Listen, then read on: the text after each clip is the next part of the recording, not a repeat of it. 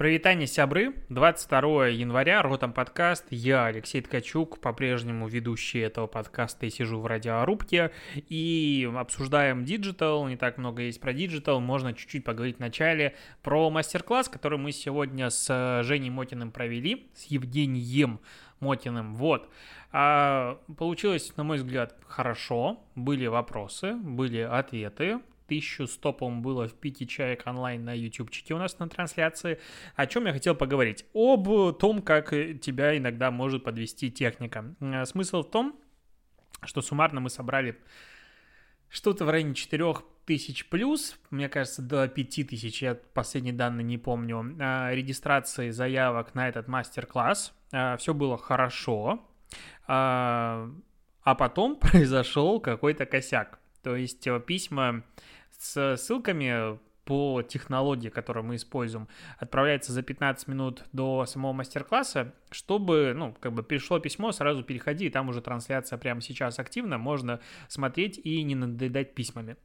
А, письма, судя по статистике СН Плюса, ушли, и он отчитывается о том, что они ушли всем, а судя по обратной связи людей, которые мне пишут, далеко не всем. А потом по, переход по ссылке просто не работал в течение 7 минут у большого количества пользователей из-за того, что на него все одновременно нажали, и что-то там случилось. Я, честно говоря, так и не понял, что, но ссылка не работала в течение 7 минут. А, вот. И как бы как-то обидненько, когда ты готовишься большое количество времени, э, ну, тратишь силы, ресурсы, и потом из-за технических неполадок все это ломается, куча негатива прилетает э, в тебя, что плохо организация и так далее. А, будем завтра разбираться, буду делать пост с итогами, что произошло, с каким-то опытом, да и вообще а, скажем так, есть много о чем рассказать дальше. Я думаю, мы, скорее всего, выпустим несколько материалов про отдел продаж и много чего с Женей, с опытом своим по поводу продвижения курсов где-нибудь, наверное, в марте. Я думаю, там будет много боли и страданий. Пока поговорим про новости. На сегодня из новостей самое основное то, что продолжается наезд на социальные сети с точки зрения государственной пропаганды, органов власти и всего остального.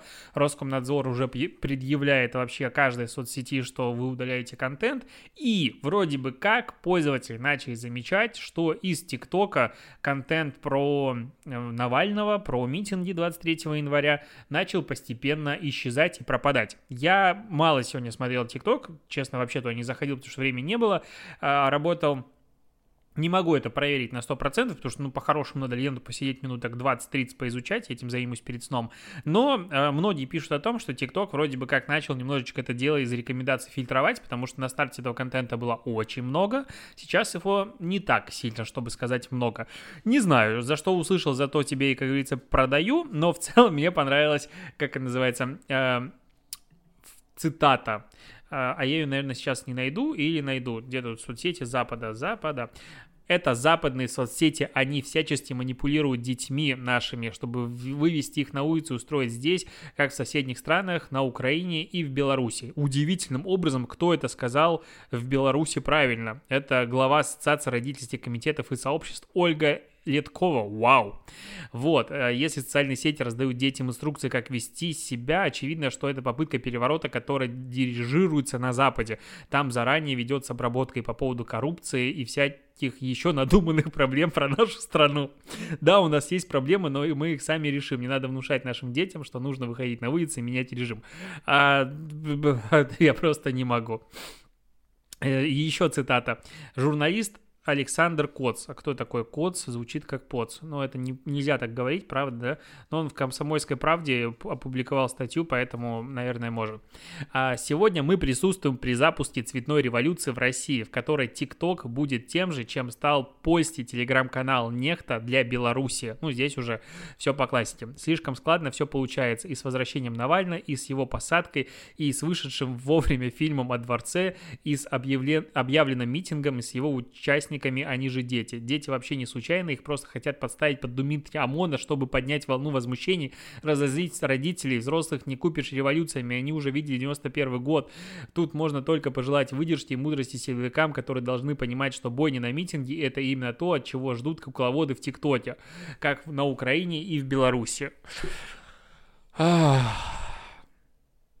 Я, ну, как бы, когда читаю такие тексты, я искренне верю в то, что люди это пишут осознанно. Ну, то есть, когда ты настолько тупишь, ну, нельзя как бы настолько, ну, не то что тупить, а быть с промытыми мозгами и занимать какие-то там позиции, ну, вообще, типа, иметь деньги. Потому что если у тебя есть деньги какие-то, значит, ты уже немножечко адекватен для того, чтобы понимать, что это бред. Мне так кажется. А, и вот Здесь просто по красоте. ТикТок опять фигурирует, который вообще плохой. Но здесь не совсем понятно, как же вот связать то, что ТикТок хотели забанить в э, Америке очень сильно. Про это активно вроде бы, как, насколько я помню, тоже СМИ наши рассказывали эти американские плохие. А тут теперь TikTok это платформа, которая западными силами плохими, хотя это китайская платформа, какого хера, используется для того, чтобы зомбировать наших детей. Но это, конечно, красиво, про то, что очень складно получается. Вернулся Навальный, его посадили, вовремя вышел фильм о дворце и объявляется митинг. Так это он все как бы и сделал сам, да, это был план.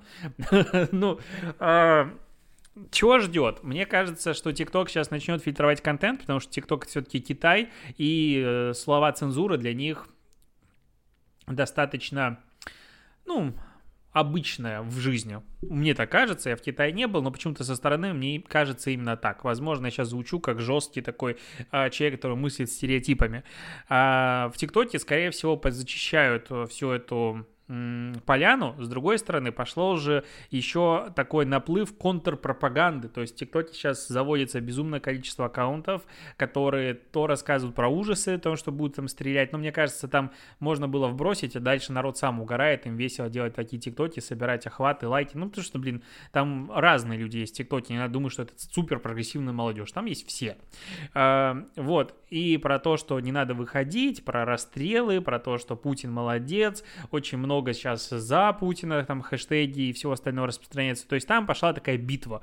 То есть в целом, так, если посмотреть, что происходило в Америке весь этот год, ну, война республиканцев и демократов в диджитал-пространстве, политизация общества, вот это вот... Э, поляризация общества, где два лагеря сталкиваются друг на друга. Вот сейчас как бы, можно сказать, ржали некоторые над этим, а сейчас хренак то же самое происходит у нас. То есть есть одна группа людей, есть другая группа странных людей, отсталых, и они как бы с своими интересами сталкиваются. То есть они как мы и до этого были порознь, ну, определенно, так же, как в Америке. Но сейчас а, есть а, жесткий триггер, который спровоцировал вот эту вот открытую форму противостояния, в том даже в медийном пространстве. А, вот такая мысль. Короче, соцсети, мне кажется, все это не забанят, интернет не отключат, как в Беларуси происходило в августе, но в целом тенденция к тому, что власти начали еще больше внимания уделять социальным сетям, а это значит, что когда все закончится в какой-то моменте, а, будет еще больше законов по поводу цензуры в социальных сетях и всего остального, и, ну, посмотрим, к чему это все приведет. Такая мысль. Так, обсудим рекламу Колгейта и Перекрестка. Они сделали, короче, рекламный ролик. Продолжаю улыбаться с хэштегом. Терпеть не могу эти хэштеги в... Ну, то есть для меня хэштег — это там, где он объединяет контент э, и является гиперссылкой. Зачем хэштег нужен в видео, в виз... в графике в наружке, я не понимаю, хоть убей. Ну, допустим, здесь хэштег а, «продолжаю улыбаться», и эта реклама немножечко странная. То есть она, э, реклама, призвана раз... разрушить популярные стереотипы, например, покупателей и сотрудников этих магазинов. И там заходит а, девушка в магазин, кто ее, как ее зовут. Так, тут долгое вступление. Я еще жду, я все еще жду. Александрина, покупатель перекрестка. А, с текстом, когда говорят, что один человек не в силах помочь планете, типа продолжая улыбаться. Ну и в целом весь ролик заключается в том, что ходят разные люди и говорят, что вот э, как бы улыбка разрушает стереотипы. Когда говорят, что женщина должна больше времени проводить на кухне, продолжая улыбаться. Когда э, говорят, что кассиру важны только цифры и деньги, типа продолжая улыбаться. Что здесь интересно, что большую часть ролика, по-моему, там 4 или 5 персонажей из 6 или 5, это девушки, и опять, возможно, просто у меня уже переклинен мозг, я вот интересно, как у тебя есть такое или нет. То есть, когда ну, э, покупатель перекрестка Александрина, я такой, а почему не покупательница? Ну, ну, типа, можно же склонять в женском каком-то формате.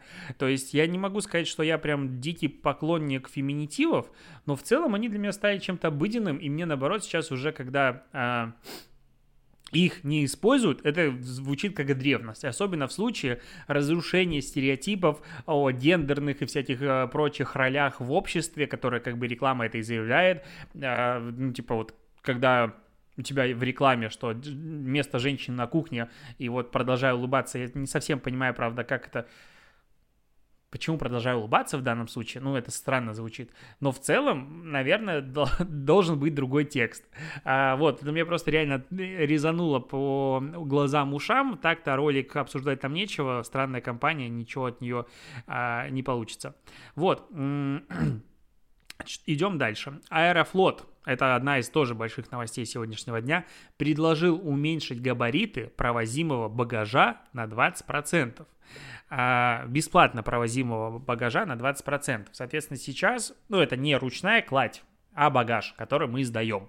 У него сумма а, этих габаритов измерений 203, 203 сантиметра. Ну вот я читаю в статье, я это на вситку, конечно же, не помню. И Аэрофлот предложил снизить до 158 сантиметров по сумме трех изменений, потому что Lufthansa, British Airlines, Air France, KLM, а, кто-то тут еще, Катар, United Airlines используют именно такие ограничения. И типа, давайте мы тоже это все дело изменим. И с одной стороны, когда ты смотришь на то, что большое количество достаточно крупных компаний так и, ну, как бы работают, ну, в целом окей. А потом начинаешь думать, что, ну, Аэрофлот не то, что монополист, но очень близок к этому. Ну, я стараюсь летать, честно говоря, с Севеном. Ну, люблю их. А, и в целом это удается практически всегда ну, в общем, в любом случае он занимает очень большую долю, и там государственных денег много, им дают беспроцентно не то, что кредиты, короче, помогают, они убытки и все остальное, и типа они не оптимизацией бизнеса каким-то образом, возможно, хотят все это дело выруливать и лучше менеджментом, а тем, чтобы а, просто ухудшить жить пассажирам, начинаешь негативить. Кроме того, опять же, непонятно, вот если, допустим, я купил сейчас чемодан, я, кстати, купил чемодан, но для ручной клади, а в целом, если бы я купил большой чемодан именно под нормы в 200 сантиметров, то что мне делать? Ну вот, к примеру, завтра принимают такие нормы. Конечно, авиакомпании другие за этим последуют. Я такой, классно. Но как бы авиакомпания, я понимаю ее интерес, а кто подумает обо мне? Ну, то есть, окей, давайте тогда в течение года или там двух лет или что-нибудь трех лет начнем что-то менять. И вообще я не понимаю, почему на чемоданах, которые очень часто созданы именно для полетов, не пишут там, а их э, нормально размера. Ну, то есть как-то вообще чемоданный рынок как будто не оптимизирован под самолеты. Есть несколько брендов, которые типа плюс-минус про это говорят, но даже ты туда заходишь, и там есть чемодан абсолютно разного размера. И такой, а это подойдет? Ну да, это ручной клад подойдет. А это подойдет? Ну да, подойдет, наверное. Ну, короче, очень странная история. Но что интересно, что э, примерно 50% чемоданов, которые продаются в России, не подходят под эти размеры. Вот именно из крупных. Поэтому как бы тоже такой моментик, нюансик. Как к этому относиться? Да никак. Аэрофлот настолько угробил себе репутацию, что все, что бы он не предложил изменить, это сразу негатив, даже если в лучшую сторону. А здесь определенно в худшую сторону меня как потребителя. Конечно, мне это не нравится. А вроде бы как там Министерство чего там транспорта и авиации думает, ну, Минтранс, но мне кажется, конечно же, примут. Тут Apple представил коллекцию снятых на iPhone 12 э, всех вот этих видов айфонов фотографий, типа новых, классных, которые вот топовые вообще. И это, конечно, поразительно, насколько круто можно что-то сфотографировать на устройстве, на которое я сам себя прямо сейчас снимаю в этом подкасте. И хотя картинка, на самом деле, мне в целом нравится картинка. По-моему, картинка стала в подкасте вообще неплохой. Как ты думаешь? Надо будет сравнить первый выпуск и сейчас, но в целом мне регулярно, кстати, спрашивают, на что я снимаю э, этот подкаст, именно на YouTube. Я его снимаю просто на iPhone 12 Pro Max у меня тут сбоку стоит кольцо света, сзади какая-то подсветочка, то есть света здесь немного, и в целом выглядит это все, ну, адекватно. И микрофон вот этот стоит у меня на столе, я его купил на акции тысяч за две с половиной, по-моему, что такое.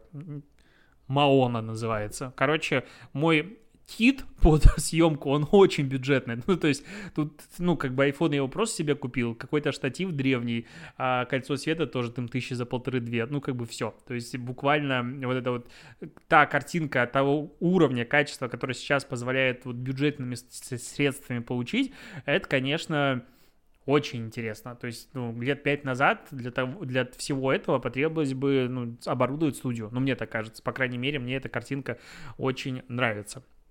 Ладно, Unilever будет бороться с рекламными стереотипами. Компания заявила, что будет бороться с рекламными стереотипами а, благодаря, короче, своим бюджетам и рекламе, чего не планирует делать. А она не увеличит количество рекламных объявлений, в которых представлены люди разных групп, а также созданных ими креативов. Этот шаг поможет справиться с распространенностью стереотипов, которые часто увековечиваются с помощью рекламы и будет способствовать повышению инклюзивности. Молодцы, что еще сказать? Ну, хорошо, ну, вообще не вижу никаких проблем здесь, честно говоря. Зашибись. Также Unilever поставила цель к 2025 году тратить 2 миллиарда а, евро в год на компании, принадлежащие и управляемые женщинами, этническими меньшинствами, людьми с ограниченными возможностями здоровья и ЛГБТ-сообществом. Ну, наверное, это тоже как бы правильный шаг для того, чтобы все это дело хорошо заработало, но в целом мне вот э, больше нравится все-таки, когда, ну, не то, что как бы обычная конкуренция помогает э, людям строить бизнес и, ну, как бы когда у тебя покупают услугу не из-за того, что ты этническое меньшинство, а из-за того, что ты просто предлагаешь классный, классный сервис. Мне вот всегда это какое-то разделение не нравилось. Я с ним впервые столкнулся, когда поступал в университет. У нас в Беларуси был а, два вида проходных баллов по ЦТ. Это ЦТ аналог ЕГЭ, централизованное тестирование. А, и были в многие вузы конкурс для городских жителей и конкурс для сельских жителей. А, соответственно, у них баллы были проходные ниже, потому что, типа, там качество образования не такое, и вот все остальное. И вот это меня всегда немножечко триггерило. Ну, то есть, ну, в смысле? Наверное, это как-то правильно, вроде бы как для поддержки глубинки и деревни, но ты-то в университет поступаешь, э, имея какой-то определенный набор знаний. Я вот учился на преподавателя, После того, как я первый раз из университета вылетел, я учился сначала на промышленное гражданское проектирование, потом я поступил просто на бум вообще на отвали и м- учился на... А, я забыл, что этот подкаст смотрит моя папа, мама и сестра. Ну, как бы, что было, то было. Так вот, учился на физика-математика, никогда не думал связывать с этим свою жизнь. И, ну, на первом курсе у меня были одногруппники, которые не могли умножать дроби или делить их между собой. И вынести там что-то, знак из подробия, для них это было за... Ну, то есть там люди путали умножение и сложение. Вот такой уровень был. Их подчисляли большую часть, но для меня это был культурный шок. И вот такое разделение, оно, ну, как бы удивляет. А, и вот здесь, возможно, все будет хорошо, но как-то звучит это немножечко странно. Это мое мнение. Так, по поводу интересная новость установки, предустановки отечественного ПО на смартфоны. Чего тут оказалось? Что не все так хорошо, как казалось нашим, э, ну, наверное, они об этом знали, чего-то я просто этого фильтранул. Короче, помнишь закон, согласно которому сейчас на смарт-ТВ, на смартфоны и на компьютеры, на любые и планшеты требуется по закону надо будет предустанавливать отечественное ПО. И там на смартфоны надо будет предустанавливать список из 16 приложений. Мы его обсуждали в предыдущих выпусках, не будем сейчас повторяться. Смысл в том, что там, по-моему, 5 сервисов от Яндекса, 6 сервисов от Mail.ru и, в общем, рыночек поделили.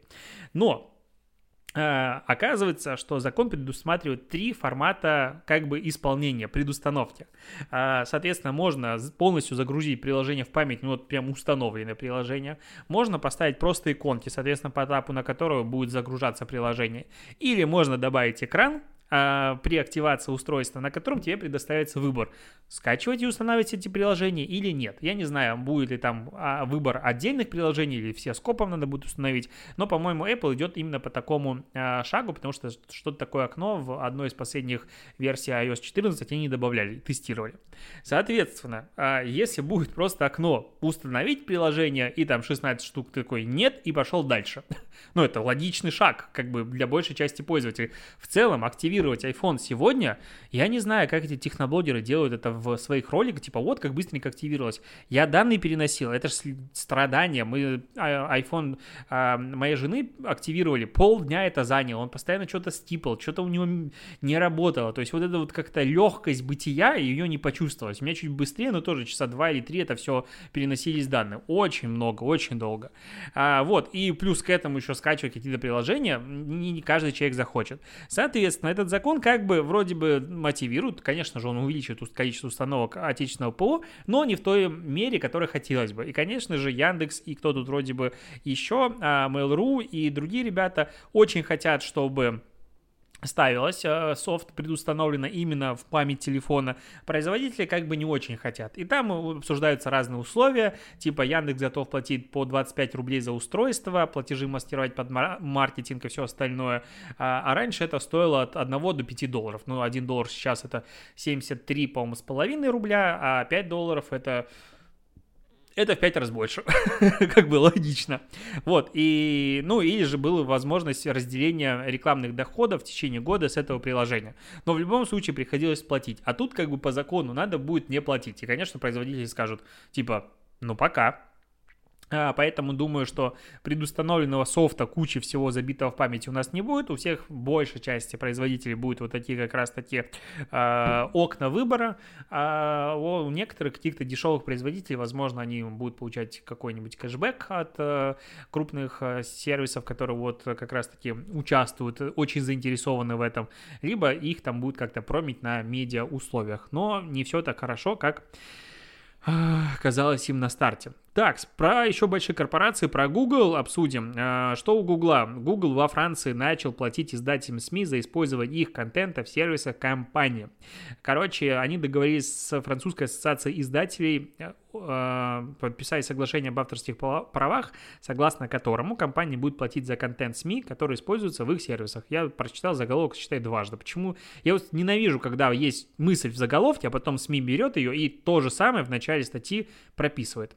А, вот, компания уже платит нескольким европейским изданиям, но это именно целая отрасль, первое такое решение. А, стоимость вознаграждения зависит от объема публикаций, а, трафика и о вкладе в политическую общую информацию, говорится в заявлении. Общая сумма выплат и другие детали не разглашаются. Если честно, я этой темы вот в упор не понимаю. У Google есть сервис, как Google News, так его назовем. То есть, когда ты заходишь, открываешь приложение Google, там у тебя идет вкладка снизу новостей, и что удивительно, если им какое-то время попользоваться, то в целом они делают тебе достаточно актуальную новостную повестку. То есть, я какой-то момент начал там что-то, какие-то пару новостей читать, туда-сюда тыкать, и в итоге у меня там, в принципе, открываешь, и интересная подборка новостей. То есть, это очень юзабельный сервис, если его немножечко к себе приучить.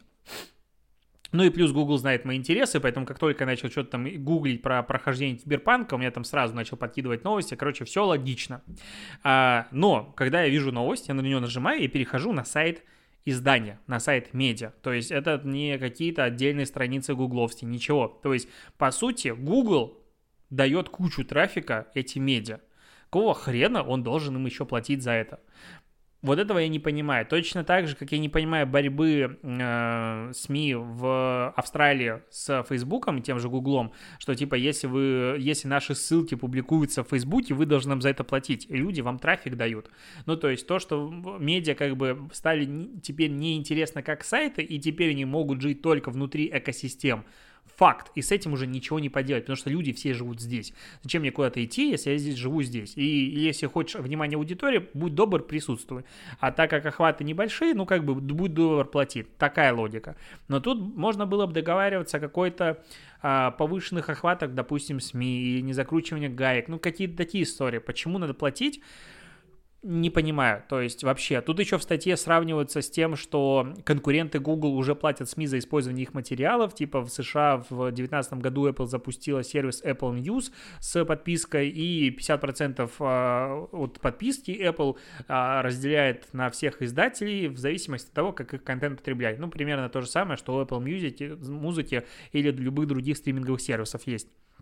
Но это же абсолютно другой сервис. Apple News объединяет в себе медиа, который предоставляет контент по платной подписке. И вместо того, чтобы покупать как бы контент у разных а медиа, ты покупаешь контент здесь, с небольшой стоимостью, и вот имеешь доступ ко всем и сразу. Ну, не ко всем, потому что все адекватные э, крупные журналы сказали, что не, спасибо, ребят, мы как бы не будем, будем развивать свои подписки, кроме того, мы сейчас все к вам придем, и вы будете как бы управлять рынком. Выйти отсюда будет невозможно. Ну, то есть, если Wall Street Journal, New York Times и все остальные ребята, Washington Post приходят туда, и их можно все читать за 9,90, зачем потом мне читать каждого из них отдельно за 7 долларов, допустим, в месяц? Ну, смысла в этом нет. Соответственно, они демпингуют, и они просто выкачивают весь рынок, и плюс комиссия в 50%, вы не охренели, как бы на секундочку. Вот, и крупные медиа, ну, не пошли туда. А Facebook делает такую же штуку, тестирует с подпиской платной, но я тоже думаю, что медиа как бы не пойдут, ну, которых хочется читать, как бы там будет, скорее всего, не самое интересное. И это такой замкнутый круг, и, ну, на месте издателя я бы не шел туда. Мне кажется, это прям ой-ой-ой, ой-ой-ой, как плохо. Так, э, Яндекс, Еда и Лавка начнут блокировать пользователей за неуважение к курьерам. На фоне истории с инстасамкой каким-то образом она поселилась все-таки в медиапространстве и стала постоянно, я вижу какие-то э, записи, скринкасты ее сторис и всего остального, то есть регулярно она почему-то мне на глаза попадается. Прежде не знаю, чем она знаменита, но инстасамка как термин у меня в голове есть уже добилась. Так вот, а, она что-то раньше жаловалась на то, что Яндекс Еда к ней приходят курьеры без масок, без перчаток и вообще, а, или там только в масках, но без перчаток, и там плохо ей еду приносят, но судя по ее поведению, я уверен, что она могла сама это потрясти просто для того, чтобы показать, что вот такое плохая Яндекс Еда. И в какой-то момент она облила курьера то ли кофе, то ли какими-то помоями, потом высыпала на кого-то пепельницу и кинула. Ну, короче, несколько таких случаев было. И Яндекс отреагировал. И, на мой взгляд, они просто красавцы. Ну, то есть, вообще восторг. Я бы делал из этого более громкий повод. Мне кажется, можно было бы это делать лучше и какой-нибудь спецпроект про курьеров запускать. Но смысл в чем? Они обновили пользовательское соглашение и забанили ее к хренам. Надеюсь, и по адресу, и по номеру телефона. Что произошло? А, он теперь может блокировать Яндекс Еда и Яндекс Лавка или ограничивать доступ пользователей к отдельным функциям сервисов за агрессию и грубое отношение к курьерам. А, грубое, подчеркнуто, не, подчеркнуто неуважительное отношение к курьерам абсолютно недопустимо, и в таких ситуациях мы на их стороне. Компания планирует в ближайшем будущем предложить курьерам, столкнувшимся с агрессивными клиентами, юридическую консультацию, а об этом добавили в компании. Возможно, вообще, ну, на мой взгляд, взгляд, было бы неплохо и в такси, и курьерам вставить, не знаю, какие-нибудь камеры а, внутри, вот по дефолту. То есть такси это публичное пространство. Садишься в такси, значит, здесь должна стоять камера, которая снимает тебя, ну, э, водителя и пассажиров. И все сразу же транслируется в облако. Всяких мудаков, которые там мастурбируют перед э, клиентами, было бы меньше, и конфликты бы разрешались намного проще. Мне так кажется. Возможно, это типа не сильно приватно, для приватности у тебя есть машина, а это общественный транспорт. А, вот, и то же самое курьерам можно вешать такие же какие-нибудь камеры, как регистраторы, пускай все это будет разбираться. Потому что, ну, объективно, перчатки это абсолютно бред, ну, то есть смысла перчатках абсолютно ноль, вообще никакого, никогда не было и не будет. Ты, блин, он заходит в перчатках в лифт, нажимает, приходит, тебе дает еду и, и пожалуйста. Если нет, ну окей, он принес пакет в руке, потом надел перчатки, чтобы тебе их передать. Ну, то есть логики никакой нет, это не стерильно, как бы ты ни придумал. А маски, ну окей, пожалуйста, пускай будет маски. Если подумать, с каким количеством людей контактируют, в любом случае от этого хуже не будет. Но бросаться чем-то в курьеров, оскорблять их. Я, честно, испытывал чувство стыда, ну, такого вынужденного стыда, когда ко мне приходит курьер, типа на улице метель минус 15, а я молочка, молочко у меня закончилось, и мне самокат привез молочко, допустим, домой для кофе. Или что-нибудь еще. Или когда мне там, я пью колу без сахара, и достаточно регулярно и много. И когда мне курьер того же самоката, они мне быстрее всего привозят, приносит домой две, допустим, бутылки полуторалитровые колы, молоко, допустим, две пачки, что-нибудь еще, и ты понимаешь, что, блин, там же килограмм 5 было, и человек мне это тащил, мне так стыдно и удобно внутри, ну вот в момент, пока я как бы получаю посылку и вижу курьера, потом я, конечно же, такой, а, мне не надо было никуда идти, как хорошо, но в целом, ну, я не знаю, как можно, ну, в принципе, каким мудаком надо быть, чтобы человек из-за того, что вот он в данный момент как бы социальная его роль или, не знаю, рабочая роль, курьер, а ты, типа, заказал у него услугу, считает, что он тебе чем-то обязан, типа, хуже тебя. Я бы вообще таких людей банил всех сервисов Яндекса нахрен. Ну, то есть, вот она это сделала, значит, она также, скорее всего, относится к курьерам, э, к таксистам и все остальному. Как там говорят, частная компания может делать что угодно, но это же главный тезис, который сейчас транслируется. Я бы на месте частной компании просто банил ее везде. Использовательское соглашение бы вписывал и говорил, если тебя забанили в одном сервисе Яндекса, значит тебя забанили во всей семье. Мы себе, своих а, сотрудников очень сильно любим. Мне, я бы прям респектнул, на мой взгляд, после этого сильнее к Яндексу, чем, ну, как бы до этого. Так, а, буду постепенно заканчивать. А, две новости есть еще последние. Тут как бы продолжение вчерашней, то, что в Питере выбирает логотип общественного транспорта, и я как-то в силу своей скудоумости, скудоумия, э, фильтранул, что первый логотип — это как бы два м, скрещенных значка, обозначающих мужчину, ну, вот это вот э, кружочек и стрелочка, и вот как бы это, по сути, мужчины два скрестили мечи на логотипе. А соцсети это заметили и начали активно призывать голосовать за этот как бы значок, типа, а давайте у нас такой логотип общественного транспорта будет. И сейчас за первый этот логотип проголосовало уже 4303 голоса, а за логотип номер 3, не понимая, кто за него голосует, либо это накрутка, 1834 голоса. А сейчас в соцсетях угорают, конечно же, что давайте выберем. А, в целом мне логотип-то нравится, то есть он вполне себе ок. Единственное, что а, этот весь хайп может а, как бы пройти сказать, ой, не, мы такой логотип использовать не будем. А, ладно, а последнюю новость давай я завтра расскажу, если вдруг там новостей не... А, подожди, это ж пятница. О, в понедельник, значит, обсудим. На этом все. Спасибо, что дослушиваешь. Услышимся с тобой завтра. Пока.